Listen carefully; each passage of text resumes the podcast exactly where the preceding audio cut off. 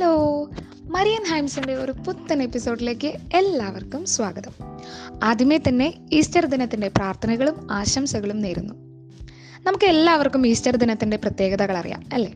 ദൈവത്തിന്റെ രക്ഷാകര പദ്ധതിയുടെ ഭാഗമായി ഈശോ തന്റെ പീഡാസഹനവും കുരിശുമരണവും കഴിഞ്ഞ് മൂന്നാം ദിവസം ഉയർപ്പിന്റെ മഹത്വത്തിലേക്ക് പ്രവേശിച്ച ദിനമാണ് ഈസ്റ്റർ. ഈ ദിവസത്തിൽ നിങ്ങളുമായി രണ്ട് ചെറിയ കാര്യങ്ങൾ പങ്കുവയ്ക്കാനാണ് ഞാൻ ആഗ്രഹിക്കുന്നത്. ഒന്നാമതായി നമുക്ക് എല്ലാവർക്കും അറിയാം വർഷത്തിൽ ഒരു പ്രാവശ്യം മാത്രമേ ഈ ദുഃഖവെള്ളിയും ഈസ്റ്ററും ഒക്കെ വരുന്നുള്ളൂ. പക്ഷെ നമ്മുടെ ജീവിതത്തിൽ ഇതുപോലെ ദുഃഖവെള്ളി പോലെയുള്ള ഒരുപാട് പ്രശ്നങ്ങളും വിഷമങ്ങളും നിറഞ്ഞ അവസ്ഥകളിലൂടെ നമ്മൾ കടന്നു പോകാൻ ഇടയായിട്ടുണ്ട്.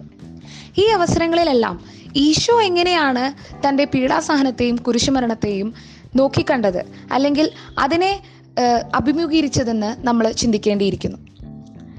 ഈശോ തന്റെ വേദനകൾക്കിടയിലും തന്റെ പ്രശ്നങ്ങൾക്കിടയിലും അത്രയും ദുസ്സഹമായ വേദനകൾക്കിടയിലും അപരന്റെ വേദന കാണാൻ സഹ സാധിച്ചു. നല്ല കള്ളനെ ആശ്വസിപ്പിക്കുകയാണ് ചെയ്തത്.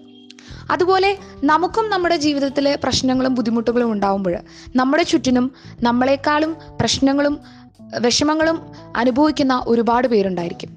അവരുടെ വേദനകൾ കണ്ട് അവരെ ആശ്വസിപ്പിക്കാൻ തയ്യാറായാൽ പലപ്പോഴായി നമ്മുടെ വിഷമങ്ങളും പ്രശ്നങ്ങളും ഇല്ലാതാവും. നമ്മുടെ പ്രശ്നങ്ങൾക്കൊക്കെ പരിഹാരം കാണാൻ സാധിക്കും. രണ്ടാമതായി ഈശോ അവസാന വേളയിൽ മരണത്തിന്റെ അവസാന നിമിഷങ്ങളിൽ പറഞ്ഞു എല്ലാം പൂർത്തിയായി. അതെ അവിടെ എല്ലാം പൂർത്തിയായെന്നാണ് അവിടുന്ന് പറഞ്ഞത്. നമ്മുടെ ജീവിതത്തിലും ഒരു വളരെ ഈസി ആയിട്ട് പറയുകയാണെങ്കിൽ നമ്മൾ എക്സാം ഒക്കെ കഴിയുമ്പോൾ ഭയങ്കര ബുദ്ധിമുട്ടായിട്ടുള്ള എക്സാം ആണെങ്കിൽ നമ്മൾ ലാസ്റ്റ് പറയും ഇതെല്ലാം കഴിഞ്ഞു. എല്ലാം പൂർത്തിയായി. ഇനി റിസൾട്ട് വരുമ്പോൾ ഒന്നും പ്രതീക്ഷിക്കേണ്ട. പക്ഷെ എന്നിരുന്നാൽ കൂടി നമ്മുടെ മനസ്സിലും ഒരു ചെറിയ പ്രതീക്ഷയുണ്ടാകും. ഇതുപോലെ തന്നെയായിരുന്നു. ഈശോയും വിചാരിച്ചു എല്ലാം പൂർത്തിയായി. പക്ഷെ ദൈവത്തിന്റെ പദ്ധതി വേറെയായിരുന്നു. മൂന്നാം ദിവസം അവിടുന്ന് മഹത്വത്തിലേക്ക് ഉയർപ്പിന്റെ മഹത്വത്തിലേക്ക് പ്രവേശിക്കുകയാണ്. ദൈവം തന്റെ വലത്ത് ഭാഗത്ത് ഇരിക്കാൻ ഈശോയെ ക്ഷണിക്കുകയാണ് ചെയ്തത്. ഇതുപോലെ നമുക്കും നമ്മുടെ വിഷമങ്ങളും പ്രശ്നങ്ങളും ഉണ്ടാവുമ്പോൾ എല്ലാം തീർന്നു എല്ലാം കഴിഞ്ഞു എന്നുള്ള അവസ്ഥ വരുമ്പോൾ നമ്മൾ ഒരു പ്രത്യാശ അർപ്പിക്കണം. ഉയർപ്പിന്റെ പ്രത്യാശയിലേക്ക് നമ്മൾ കടന്നു വരണം. അങ്ങനെ നമ്മുടെ പ്രശ്നങ്ങളെ തീർക്കുവാനും സന്തോഷത്തിലേക്ക് പ്രത്യാശയിലേക്ക് നീങ്ങുവാനും നമുക്ക് സാധിക്കണം. ഒരിക്കൽ കൂടി എല്ലാവർക്കും ഈശ്വര ദിനത്തിന്റെ ആശംസകൾ നേർന്നുകൊണ്ട് നിർത്തട്ടെ.